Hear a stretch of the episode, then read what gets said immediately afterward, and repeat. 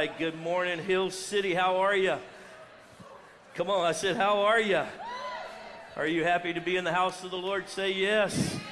Come on, you can do better than that. Are you happy to be in the house of the Lord? Say yes. Me too. I'm so grateful that you're here. If you're brand new to Hill City, we want to welcome you. Uh, I'm Pastor Adam McCain. Uh, my beautiful wife, Miss Jamie McCain, sitting here on the front row. Would you give her a hand? She's so magnificent.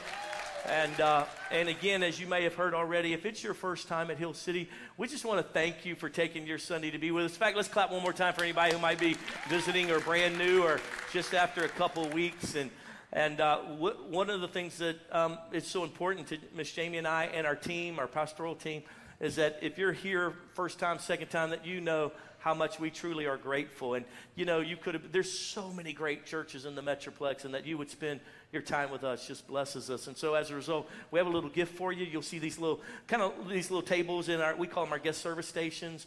Uh, the little tables in the lobby with little iPads, and you'll see one of our amazing guest service team uh, standing there as you go to exit. Go by there, uh, give them a little bit of information. Just tell them that tell us that you were here, and they've got a great little gift. You do not want to pass up that million dollar gift that we have for you. Okay, well, not that much, but still something that, uh, that you can be, uh, at least be happy about. Hey, we are starting a brand new time today. We just finished up a great series called What is Love. Wasn't that awesome? Come on, let's clap for the Lord, how good that was. Now, again, if you missed last Sunday and you are married with kids, if you have kids, if you have grandkids, if you have kids who live down the street, if you knew kids, if you were a kid at one time, you need to go back and listen to that message, that teaching on literally how to raise our children, how to train up a child, how to uh, handle even, um, the, it, it was the main principles in Scripture on what the Bible actually tells us us to do. There's not a whole lot of scripture, but the ones that were there, we took every one of them and we went down through it. And I'm telling you, it is a far cry on how to love our children the way God teaches us and how the world is teaching us now how we're supposed to love our children. And so we set that straight, and you don't want to miss out. Today, we're starting a new little, little series that we're titled Road to the Cross. Everybody say, Road to the Cross. Now, if you're new to Christianity or you've not maybe not had a whole lot of Bible engagement, I want to take a moment and just kind of help you understand we are going to be entering into uh, a time where we celebrate Easter or the resurrection of Jesus Christ. I usually hate to use the term Easter because I'm old school and uh, this ain't about bunnies and eggs. This is about the resurrection of the King of Kings and the Lord of Lords. He is not in a grave. He has risen. He is seated at the right hand of the Father making intercession intercession for me. The greatest miracle in the history of humanity is not that Jesus climbed up on that cross, but that he resurrected from that grave. That's the greatest miracle in the history of humanity, and that he loved us so much that he offered us freedom, and he offered us deliverance, and he offered us a relationship through him to the Father. And so we'll be celebrating Easter or Resurrection Sunday here in a couple weeks. And we just thought it real impactful to go back and look at the scripture and see kind of what Jesus did leading up and pull out a couple of the key events that happened in that last week before the crucifixion of Jesus. Just a couple, and we're calling it the road to the cross. So, if I could for a moment, that's actually called Passion Week, the week up until Jesus' crucifixion and resurrection. And so, there are, I want to just kind of give you like a historical thing in your brain so you can like track with us uh, what happened in that week. So, that first Sunday, before the resurrection Sunday, so seven days before, um, what Jesus did was he had what was called the triumphal entry into Jerusalem. He came as, the, as it was prophesied that the King of Glory would come into Jerusalem. There would be this triumphal entry. We'll study that today. Um, and then on Monday, Jesus actually clears the temple. So this is the week before his death, burial, and resurrection, the days leading up to it. On that Monday, Jesus goes into the temple, he clears it, he turns over all the money changers, all the manipulators, all the selling and misappropriating of the things of God, and he says, My Father's house will be called a house of prayer. On Tuesday, uh, he begins teaching on the Mount of Olives. It's one of the most rich teachings of Jesus, literally quantifying and qualifying the big pieces of his doctrine. You find that really on that Tuesday at the teaching of the Mount of Olives. And then on Wednesday, he heads back to Bethany. And basically, we don't know a whole lot other than he rested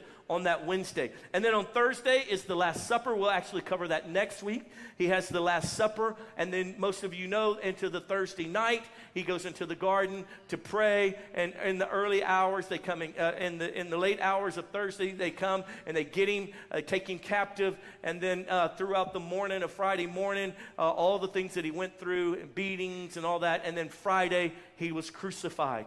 Saturday, we know that he was in the grave. And so when the Bible talks about Jesus was in the grave or dead, if you will, for three days, it's talking Jewish concept. So if you have uh, one hour left in a day, they would consider that a day. Um, so the, again, they didn't have our 24-hour calendar the way we operate, things like that, you know, in that time frame. So they would say that Thursday was a day, uh, you know, Friday was a day. So he was in, he was, if you will, in the grave Friday, Saturday, and a part of Sunday. All day Saturday, he was in the grave, and then Sunday. Come on, everybody, say Sunday. Say it again, say Sunday.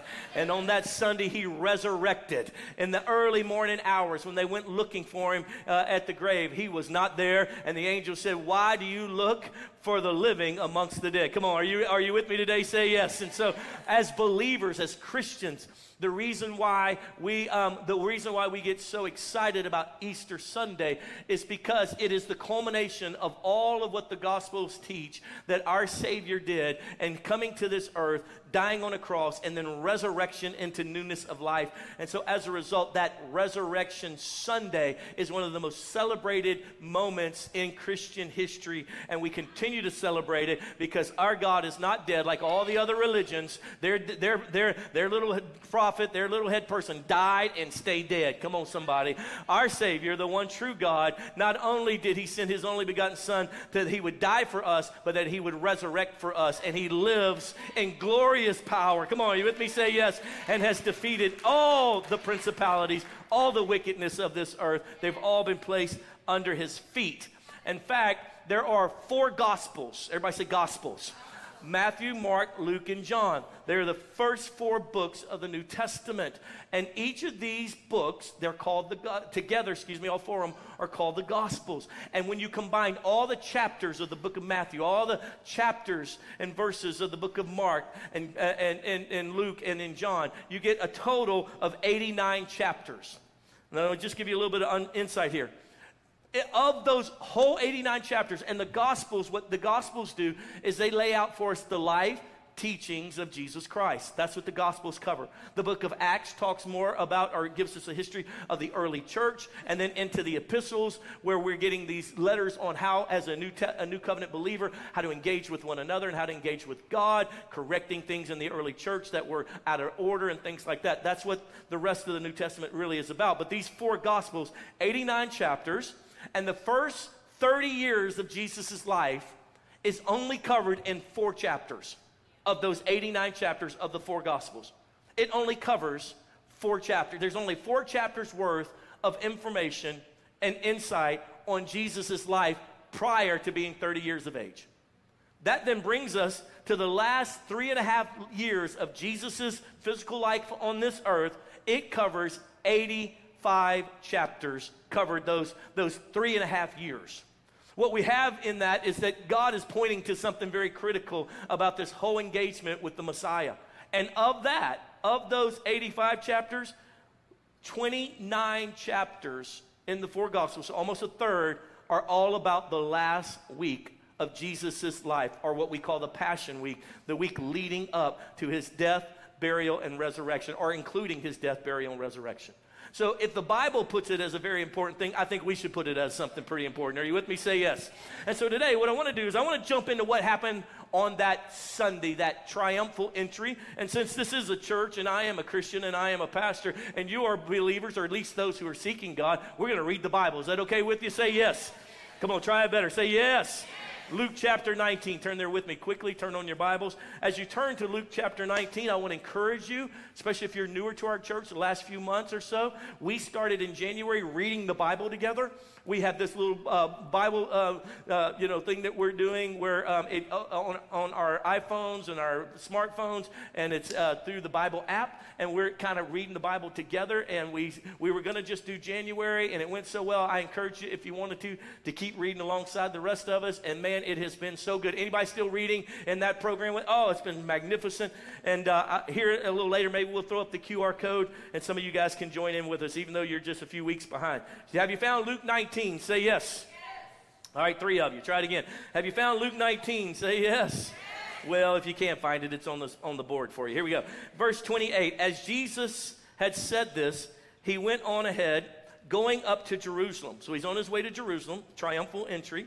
And as he approached Bethesda, Bethphage at, and Bethany at the hill called the Mount of Olives, he sent two of his disciples, saying to them, Go to the village ahead of you, and as you enter it, you will find a colt tied there, which no one has ever ridden. Untie it and bring it here. Verse 31 If anyone asks you, Why are you untying it? Tell him, The Lord needs it. Those who were sent ahead went and found it just as he told them. Can I pause there for a second? We're going to keep reading it, but let me just pause there for a second.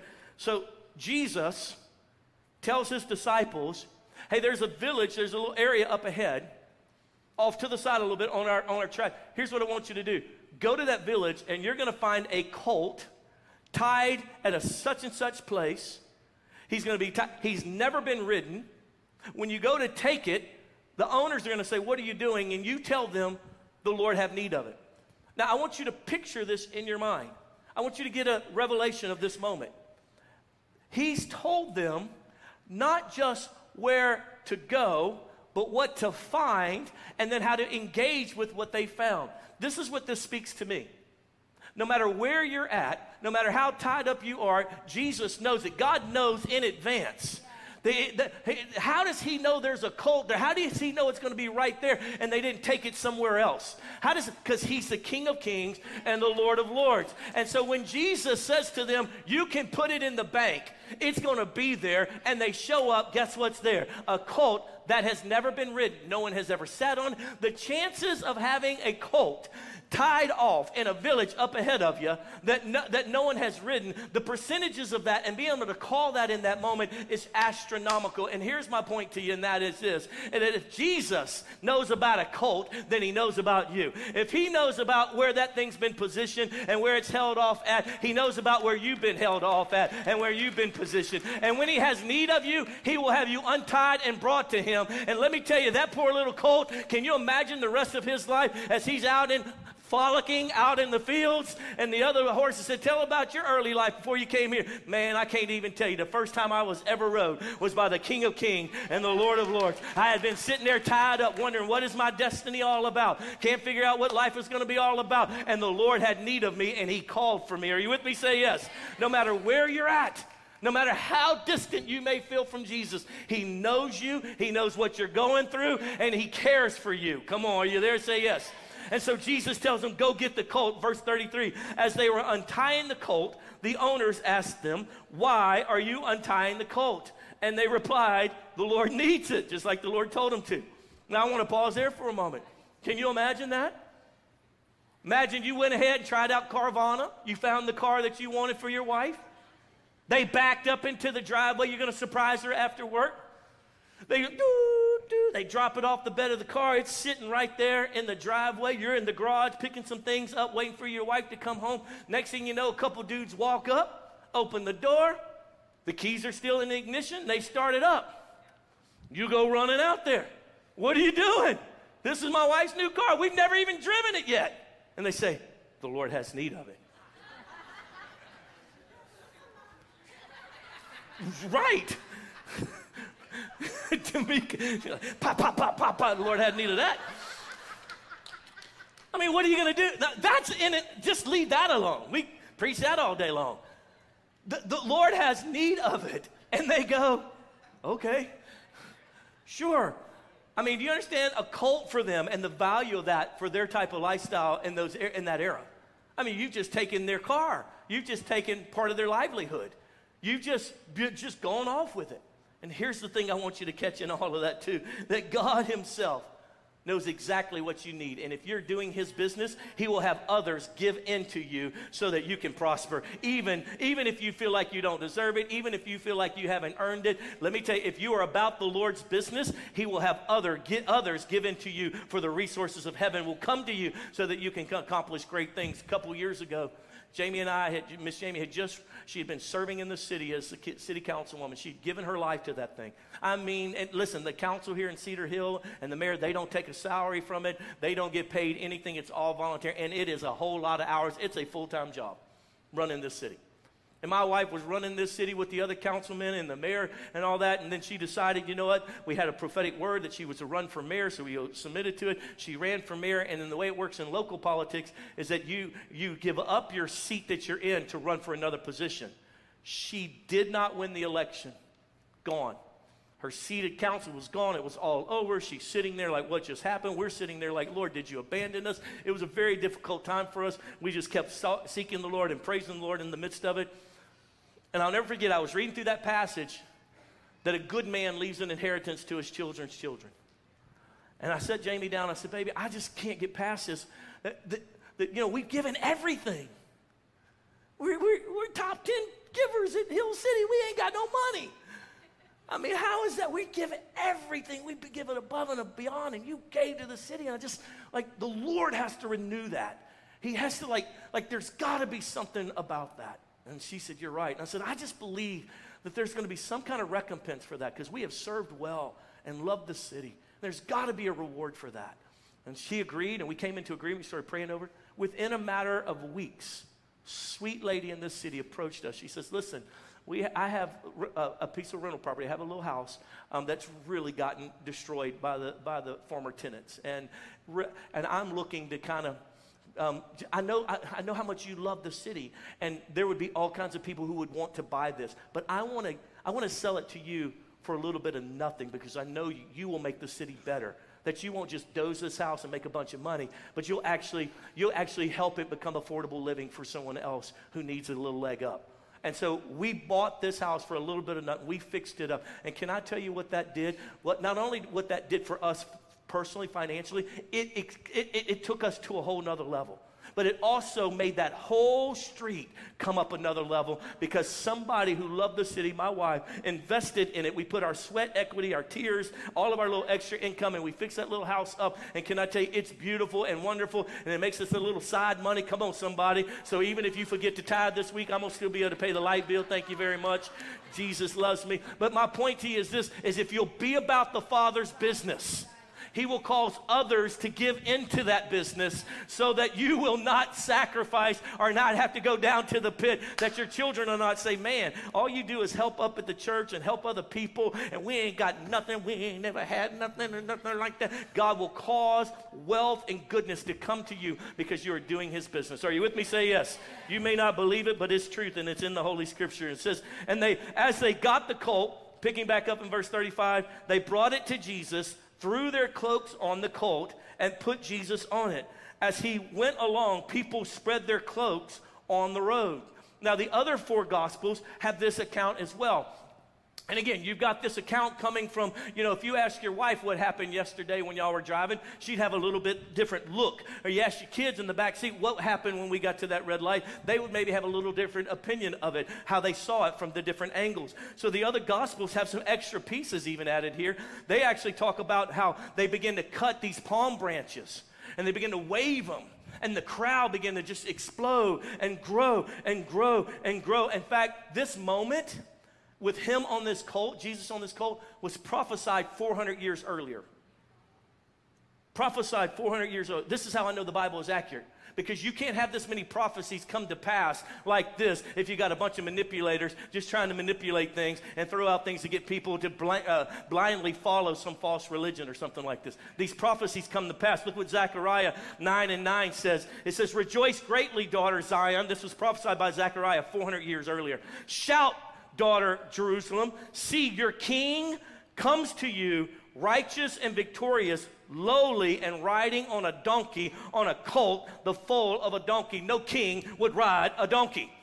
No, no king would ride a little colt into battle. In fact, what this, is, what this is imagery of is every time in the ancient world that a king would go out and do battle, and they would win the battle. They would then do that so that they could win the spoils of those who they beat or they conquered or they, they fought off or they destroyed. And then they would have a big kind of like, you know, Prince Ali, worthy is he. And they'd all come marching back into the city. And the king would come first on typically either uh, on a, a, an amazing, uh, with jewels all over it, some type of chariot, or riding a, a stallion. Come on, you've seen those Arabian stallions. They come riding it in all pomp and circumstances because they're the conquering king. And they would, well, about a mile or so outside of the big city, the main city, they would get all of that prepared. It would be like a parade. Before the parade came down through the street, all off to the side, they'd get all that prepared. And they would come marching with everyone in tow, screaming and yelling and applauding. They'd had their own hype team. The whole thing would happen. And they'd come into the city like a giant parade. But, but Zechariah prophesied that your king, O Jerusalem, he will come in humbly, with great praise and worship for sure, but he'll come in humbly on a colt. And Jesus does exactly that.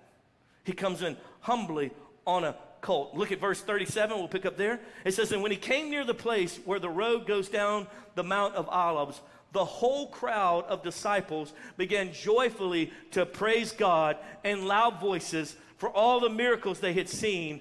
Blessed is the King who comes in the name of the Lord peace in heaven and glory in the highest. Look how John records that same moment, John chapter 12, verse 12. The next day, the great crowd that had come for the feast heard that Jesus was on his way to Jerusalem. They took palm branches and went out to meet him, shouting, Hosanna! Blessed is he who comes in the name of the Lord. Blessed is the King of Israel. Blessed is the King of Israel. Blessed is who? The who? The King of Israel. Blessed is the King of Israel. Blessed is our King. Blessed is the King. John actually records that the crowds that were there for the festival when they heard that Jesus was coming, they all began to leave out of Jerusalem, leave out of the city, and go out and they're cutting palm branches and they're waving the palm branch. They're laying them at the feet so the donkey, they're taking their coats and they're laying them on the ground so the donkey, the little colt, doesn't even touch the ground with its hoofs. It's walking on their coats and on the palm branches. And, and, and estimation is thousands, tens of thousands of people are out here shouting, Hosanna! Glory to God! Here comes our king. Blessed is the king of Israel. This is what they're shouting. This is what they're praising. This is what they're singing. They're, the whole crowd, in fact, John points out part of the reason why there's such excitement is because Jesus has raised Lazarus from the dead just a few weeks earlier. And Lazarus is in tow with Jesus. And those people who were there at, at Lazarus' resurrection, they began to go around and say, Oh my God, this is him. This is the Messiah. Who else raises the dead? We, saw, we were there. That body was stinking up in that tomb. That he was stinking in that tomb. This is what we've been hoping for. You got to understand in this time frame, all of Israel, every Jewish boy and girl, every grown Jewish man and woman were in hope and in prayers that the Messiah was, would come because the Romans had so taxed them and they were looking for their own king to come and deliver them.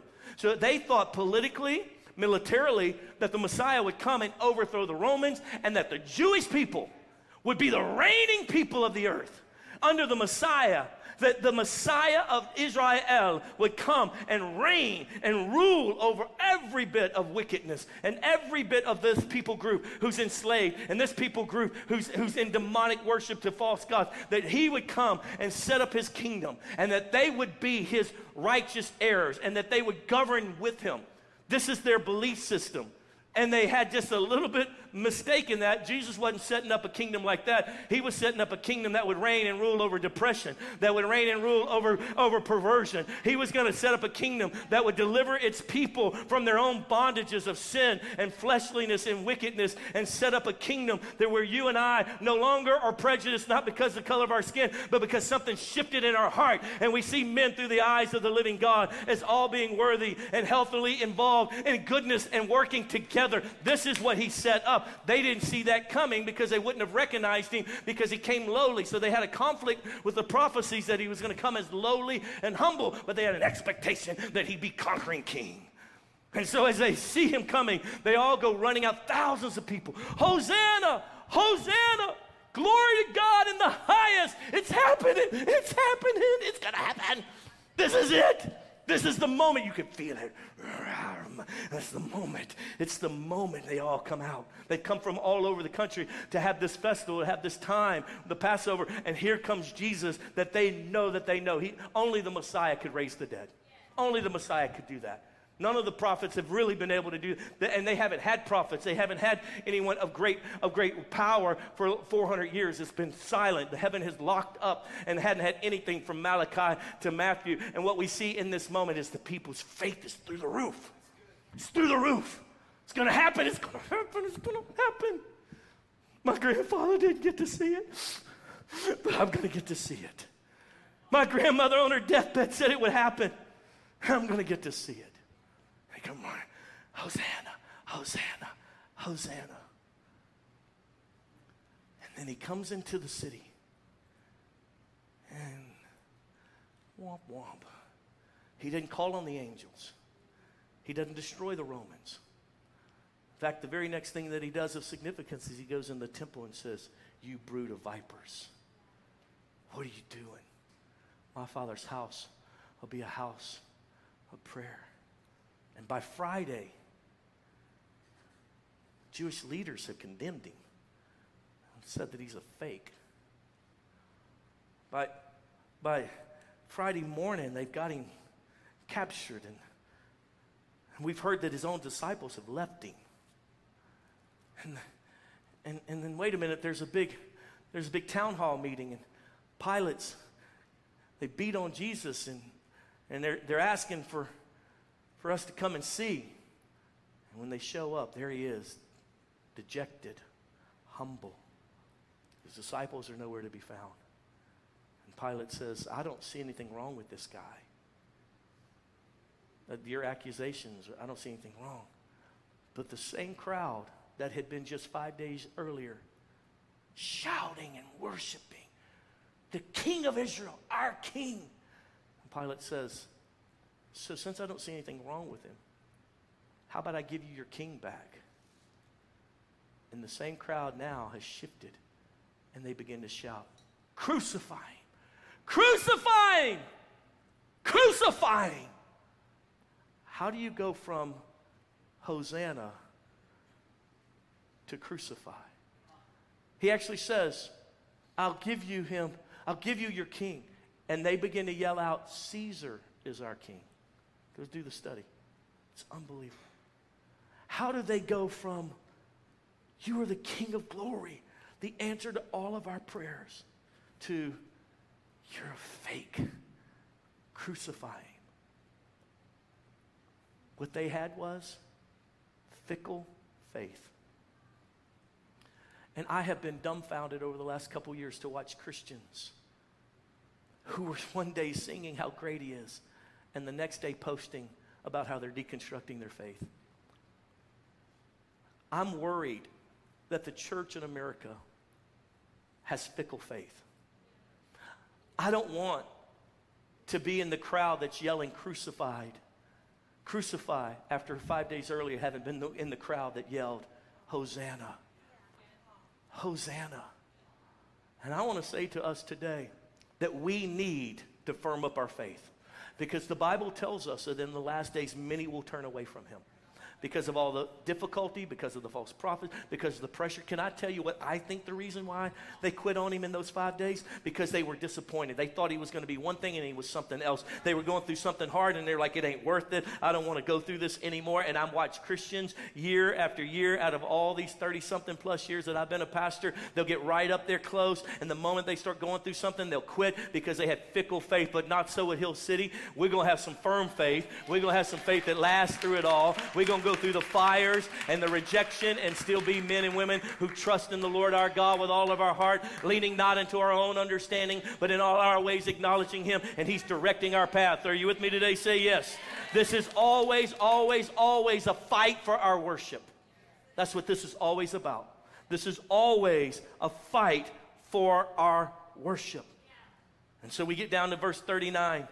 Some of the Pharisees in the crowd said to Jesus, Teacher, rebuke your disciples. Tell them to stop worshiping you. This is his final piece in this whole triumphal entry. In verse 40, he says, I tell you, if they keep quiet, the stones will cry out. Listen to me, religious person. If these people keep quiet, then the stones themselves will worship me. because I am the King of Kings and the Lord of Lords. It's always a fight for our worship. Are you with me? Say yes. See, worship is our response to what we value. Think that through for a second. Worship is our response to what we value. I can always tell what you value because it's what you talk about. It's what you get excited about. It's what you put your time, resources, money, affection. It's where you put those efforts because you love it, because you worship it. That's where you put your effort and energy. I want to challenge us today that what has to happen is that we've got to be consistent in our worship and we've got to have the kind of worship that actually firms up our faith. Because these people, they only worship when it looked cool and hype and it was happening. And they thought this could be the moment. But their worship waned the moment they went, wait a minute, I'm disappointed. That's not what I thought was going to happen. So I want to teach you real quick, in the little bit of time I've got left today, I want to teach you how to take your worship that turns you from being fickle in your faith to being firm in your faith. Everybody say, firm it up, Pastor. Say it, say it again. Say, firm it up, Pastor. So let's firm it up. Let me tell you the kind of worship that it's going to take to go from fickle faith to firm faith. Number one, and that is a worship that has passion tied to it. Worship that has passion tied to it. Mark chapter 12, verse 30, Jesus answered, Love the Lord your God with all your heart, with all your soul, and with all your mind, and with all your strength. Let me tell you something worship's more than just the songs we sing here on Sundays, but it's an indication it's an indication of how much you love him, as how when the congregation gathers to say, Blessed be the name, what passion is there for you in that moment? Oh, I know there are people that judge other people's passion. Oh, that's just hype. That's just sensationalism. Let me tell you something right now. My wife wants to know, do I love her? She don't want to know, yes. Why? Because she's not giving a little, yes, I love him. When she's in there working that house, when she's in there working in the ministry with me, she's that, like, I'm doing this for Jesus, but I'm also doing it for you, knothead, because you called us into ministry together. She's passionate about her love for me, and I should be passionate. Aren't you grateful that Jesus wasn't passive with his love for you? Aren't you going, eh, I don't know if I really need to help him? Let's let them suffer a little more. I don't know. She's not my favorite. I got some better ones than her. I don't really like the song she's singing. It's not my style. Aren't you grateful that the King of Glory is passionately in love with you? He cares about every hair on your head. He cares about your toenail being half hanging off. He cares about the thing that happened at work this week. Aren't you glad he doesn't go, oh, just get over it. Oh my goodness, you little ninny. Aren't you grateful? He goes, come here, baby. Come here. I love you. Who hurt you? I'm burn the house down. Who was it? That's your God. That's how He loves you. Aren't you grateful? In fact, John chapter 4 says it like this. He, Jesus said, He goes, The kind of worshipers that God is seeking those who will worship him in spirit and in truth. The kind of worshipers that God's seeking. Ah, there's one who will worship him in spirit and in truth. The passion of all my heart, all my soul, all of my strength. So I'm going to tell you right now, you can't sell me on that we need to be stoic in our love for him. You're not going you can't sell me on that. Because I've watched those people have fickle faith. You want to get some firm faith, you start getting some passion in the way you express your love to Jesus. You start saying, you know what, Jesus, I don't understand it all, but I love you. I'm so grateful. I love you. You are worthy. You're the King of glory. Hosanna, my King, my King. And what everybody else does. And so that's why, that's why I love the way Hill City worships. I love that our team that leads us in worship, they're not just standing up here contemplative. Hmm. Lord is good, He's good, He's good, He's good, He's good. Let's say it a thousand times. He's good, He's good, He's good, He's good, He's good, He's good, He's good, He's good. I told him, I don't want that kind of worship. I want the kind of worship that I can break loose and show my love. I don't care if you don't like if I dance or not. I don't care if visitors like, oh my God, it's one of those kind of churches. Yeah, the kind that are in love. in love. What do you want to be? Uh, what's the uh, what's the alternative? So you're never going to shame somebody at this church because they worship or throw up their hands or show some passion for Jesus. We'll come and we'll tighten you up. Why? Because love that begins to firm up faith is passionate. How, do how does a guy cheat on his wife? Because he stopped being passionately in love with her. He stopped showing passionate love to her. And so he found another love. He got stolen. But if you're passionate about your lover, you don't see anyone else. Are you tracking with me? Say yes. You want to firm up your faith? Because I promise you, we're watching our young adults, we're watching our young people fall to the wayside. Fall to the wayside. What they'll tell you is because after they've gotten done with youth ministry and young adult ministry, and now they're married with some kids that we've taught them how to come and be passive. Not so at Hill City. My, my, my love is full of fire. Your love is full of fire, and that firms up. That firms up that faith like never before. Camp Lejeune, Lejeune, Lejeune in North Carolina. That's a military base there in North Carolina. Um, they begin to have issues with people complaining because you know they had all these you know jet airplanes coming and going. There on the military camp. All this noise of you know all of the big machinery and this guy and so they begin to build it. They begin to have neighborhoods build up around around you know their their, their military camp there at camp lejeune there in, in north carolina. And finally they had so much complaint that they put out a sign. Well, this is what the sign read. So that all the people around it says pardon our noise. It's the sound of freedom Pardon our noise. Sorry it's a little loud for you, but this is what freedom looks like. This is what it cost. This is the sound of freedom. This is the sound of God has done something so great for us. Which brings me to my second point, and that is worship that actually firms up your faith. It recognizes the cost of freedom. I couldn't believe that Angie, before she entered into that song today, said, I just think it's important that we remember where we came from, remember where we would be, that we just go back.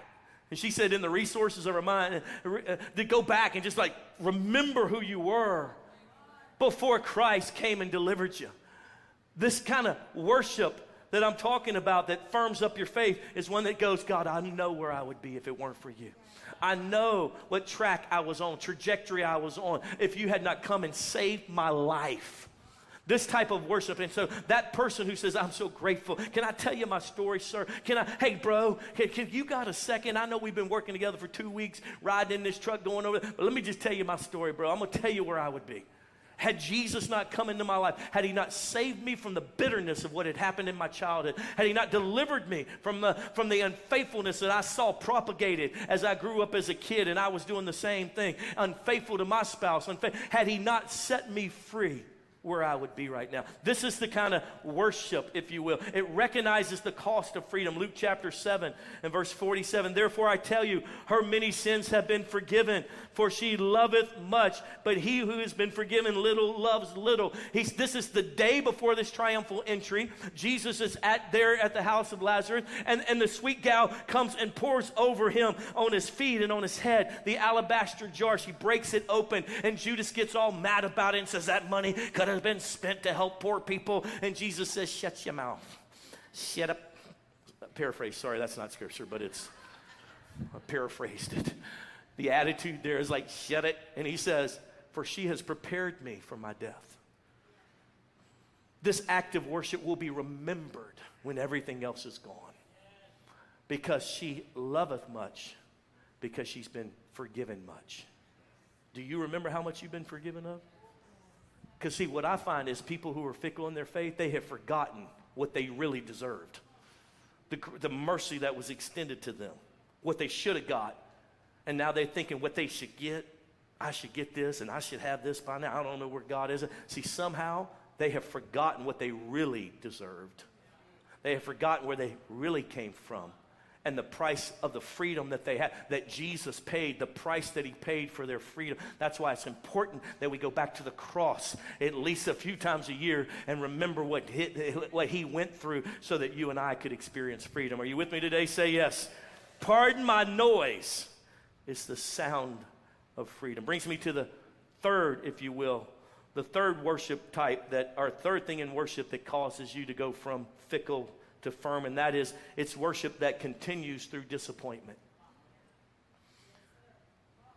The mature people in this church have been through some disappointment, and they still lifting them hands, and they're still declaring him good and they're still reading the same old scriptures that they read 10 years ago, 30 years ago, and finding truth in it. They're still worshiping Him everywhere they go, and they've been through some things. They got some scars and some disappointments, but somewhere along the way, they recognized what happened in Acts chapter 16 as Paul and Silas had been out ministering, and they grabbed them and they took them and said, You're not allowed to minister here. And after they had been falsely accused and falsely, ta- uh, falsely, I mean, come on, have you ever been pulled over and mistreated and abandoned? Come on, you've seen the videos. And so these guys have had that, but they've been severely flogged. Verse 23 of Acts 16. And they were thrown into prison, and the jailer was commanded to guard them carefully. Upon receiving such orders, he put them in the inner cell and fastened their feet in the stocks. They just weren't handcuffed. They weren't just put in a cell and the handcuffs taken off of them. They were chained on their feet, on their hands. They were chained to a wall. Their feet were chained down.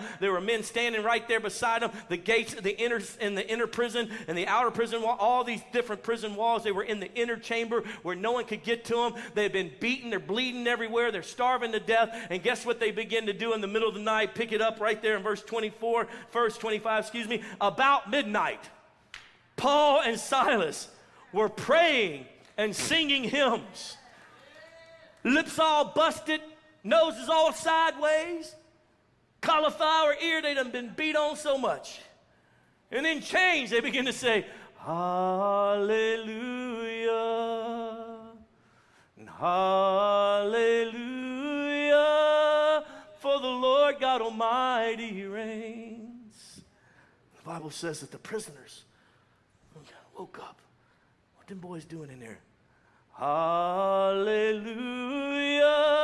Because holy, holy are you, Lord God Almighty. Worthy is the Lamb. And they're singing. And the whole prison begins to shake. Because God the Father says, Oh, no, you're not keeping that down. You're not keeping that locked up. And literally lets them out of prison. Everything shakes, all the doors open, all the chains fall off. Why? Because they had learned how to worship through difficulty. Where did Paul learn to do that? Oh, I don't know. When he first got saved and he was out preaching, everyone in Damascus wanted to kill him. And so the disciples said, Hey, dude, you got to get out of here. What? I'm, I'm doing a good job. You got to go. You're going to get us all killed. They get him out of the city and he goes by himself and he lives out in the wilderness alone disappointed. Like I thought, man, I, I made a change. I got right with God, and now nobody's here to help me. I'm all by myself. I ain't got no money, ain't got no food. So then, after a couple years of that, he goes and he shows up at Jerusalem and says, Hey, remember me? I was the guy trying to kill you guys. And a couple years ago, I had a radical experience. And I was preaching so good in Damascus, but they had to get me out of there because they were trying to kill all the Christians because of me. And I was getting everybody fired up. I just want to be a part. And they're like, Oh, we don't believe you're the true thing. We don't know if you're really a Christian. Barnabas has to step in and say, No, no, he's the real deal. Okay. So he starts preaching in Jerusalem. Now all the Jerusalem leadership, uh, Jewish leadership wants to kill him, and they're coming against all the church as a result of it. Paul, we got to get rid of you, bro. You can't be around the church. You just cause so much problems. So they send him back to where he's from in Tarsus, and they leave his self there for seven years. Let me tell you where he learned to worship. The church didn't do me right, leadership didn't do me right, but Jesus is Lord, and I will worship him no matter how difficult times get. He is still God. He was firming up his faith through every bit of that. And then how revival broke out in this little area called Antioch. And then someone said, We don't know how to handle this revival because it's not just Jewish folks, it's non Jewish, it's, it's multiracial. We don't know how to do black worship or Hispanic worship. But that dude, Paul, he knows how to do that. Go find him. And they go and get him. And he comes back, and he and Barnabas just roll in the glory. I mean, just miracle after miracle after miracle. In fact, the Jerusalem church is like, that's what it really looks like. What we got is kind of left over from old Jewish religion. But what they got is the true gospel, where every man and every woman, no matter their background, no matter, no matter their ideologies, even if some of it's not right, they put their faith in Jesus. This is what it looks like. This is the model. And from that point forward, every church thereafter was modeled after Antioch, the church. In fact, it's the first place we were called the church, was there. So when he's out planting churches, he gets put in jail falsely, not right, and no one's there to protect him. He's learned what it is to worship in difficulty and say he's good. Silas, don't worry about it. This ain't nothing. We still alive, right? Okay. Keep worshiping. Where do you get that kind of firm faith? How many others have been fickle? John Mark ran off the moment that he got t- tough in the first missionary journey. Paul is saying, listen, this ain't nothing. Just keep worshiping, buddy. The firm faith. And I'm grateful for the Apostle Paul's firm faith. We wouldn't have two thirds of our New Testament if it wasn't for his firm faith. He had plenty of reason to say, forget this. I didn't sign up for this. I ain't signed up for the Jerusalem church the leadership to judge me wrong and all. that. I'm doing my best. Forget it. Let me tell you something. This is why so many will fall away in these days. Because they have fickle faith. Can't get disappointed. They took my parking spot at the church. Oh my God. Oh my God. They didn't put me on the worship team. I forget that. mm, send. Fickle faith.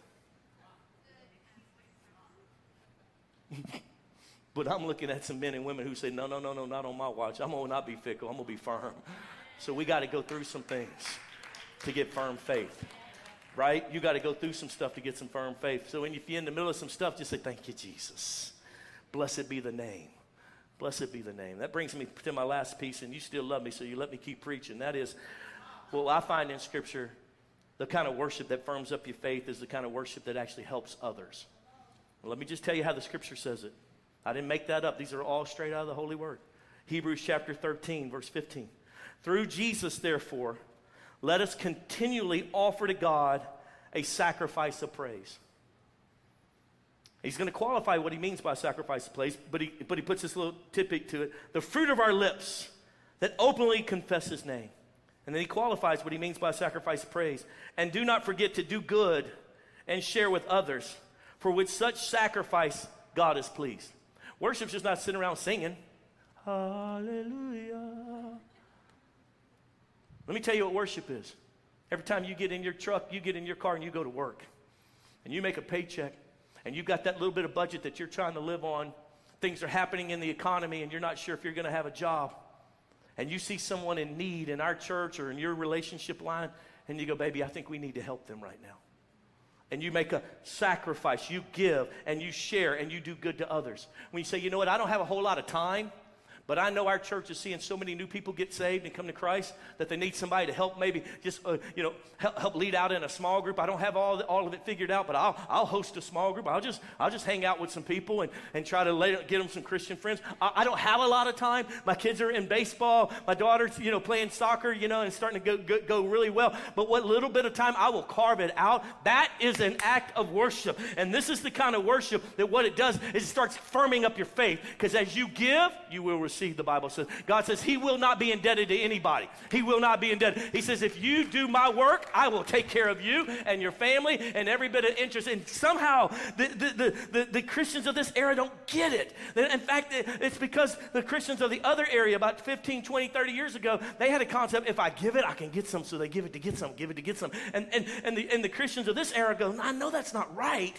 But and so I don't want that, that motive. Something about that's not right because that's manipulative. You're not going to manipulate God. But I do know that the scripture teaches me that as I give, I will receive. And the reason that is is because it's not about you giving so you can get. It's about you giving because you love Him and you're worshiping Him. And what the principle is this is that He's saying, if you do that, baby, you, I, you, I, it's my job to take care of you because you're taking care of my business, I'm to take care of your business. Don't worry. It's not give me a Honda Accord and I'm to give you a Mercedes. Here we go. Here we go.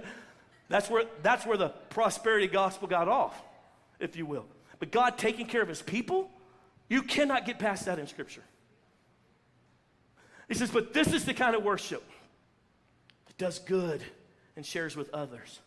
For such sacrifice, God is pleased. One of our one of the precious people in our church told me a couple weeks ago, said, Pastor, we got in real trouble financially. Something happened in our job.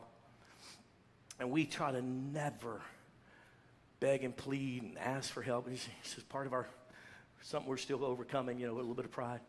But we mentioned it to our small group. And, uh, and Pastor, you're not going to believe our small group. They just started, they just started reaching out to other people and they're trying to get us money to pay our rent and things like that. It's unbelievable. I was like, man, I didn't even know about that. Because that's what small group life is. That's what it's supposed to look like. So as a lead pastor, I didn't even know. That's just Christians being Christians. And they go, You're not going to believe it, Pastor. They gave, and, and then someone, someone that we knew back in the day gave towards it. We were able to pay our rent. We were able to stay in our, stay in our house. And, and, and, you know, they were just having another baby. It was a miracle. And I asked them, I said, Can I share this? They said, Absolutely. Let me tell you. So you've got the sacrifice of praise by the small group leader who's, who got plenty of things to do. I know these people personally. And, and, and you got the, the couple that's connected with them in their small group, and they're, going, they're doing everything they can for the Lord. And they hit a rough patch. These guys have a little bit of resources. Other people in the small group at this moment have a little bit of resources, so they give it to them. And then, and then this person tells me, said, and Pastor, they gave us a, we, there was a couple extra hundred dollars that came through in that whole process that we really didn't have to have. It, it, we, we were in need, but this was above our need. And then someone at my wife's work that we'd been witnessing to said, You know what? I'm not going to be able to pay rent. Just, I know you're a Christian, pray for me. And the amount that they needed was the amount that we had extra, and we gave it to them. See God's business at work? This is worship. This is where this firms up your faith because you say, I remember when we didn't have nothing, but we kept giving and God took care of us. I remember when everything was against us and we stood and we kept serving God. We kept going to church. We kept loving on people even though we didn't have an ounce left in us. We just kept being good and sacrificial and helping others. Even as we did that, God began to do this for us. And let me tell you, that's firming up the faith, firming up the faith. So when all of a sudden some idiot stands up there on YouTube or something, and I tell you these scripture right there wrong, these, these, and this, you can say, lie, because I don't have fickle faith, I have firm faith. The kind of faith that says, oh no, you're not crucifying him on my watch. The kind of faith that says, you know what? He's Jesus, the King of glory. And no matter what, no matter what it looks like right now, he is still Jesus. King of glory. He is the King of my life, and I will not bow and I will not surrender. Friend, what we need, like we've ever needed before, we need some firm faith in the body of Christ. We need to root out all that old fickle faith that up and down. I call it situational faith. Situational faith. You love Him when it's going good. Woo, praise the Lord, I just got a new job, Pastor. Hallelujah. Woo, my man has been loving on me, Pastor. Woo! We just got back from vacation, and then I see you a month or two later. Pastor, I don't know if we're going to stay together. I don't know. That dude, we ain't been out to eating forever. Situational faith, situational love. You and I, we're not going to be those kind. We're going to be the kind of folks that say, you know what, come hell or high. Remember the old mamas in the faith? Come on, y'all remember the old mamas? Oh, praise the Lord, baby. Praise the Lord, baby. He's good.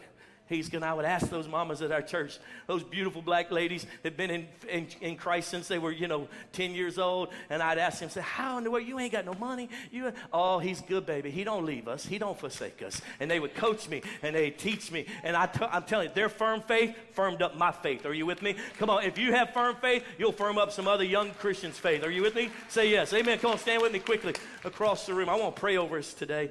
And I, here's what I want you to do right there where you stand.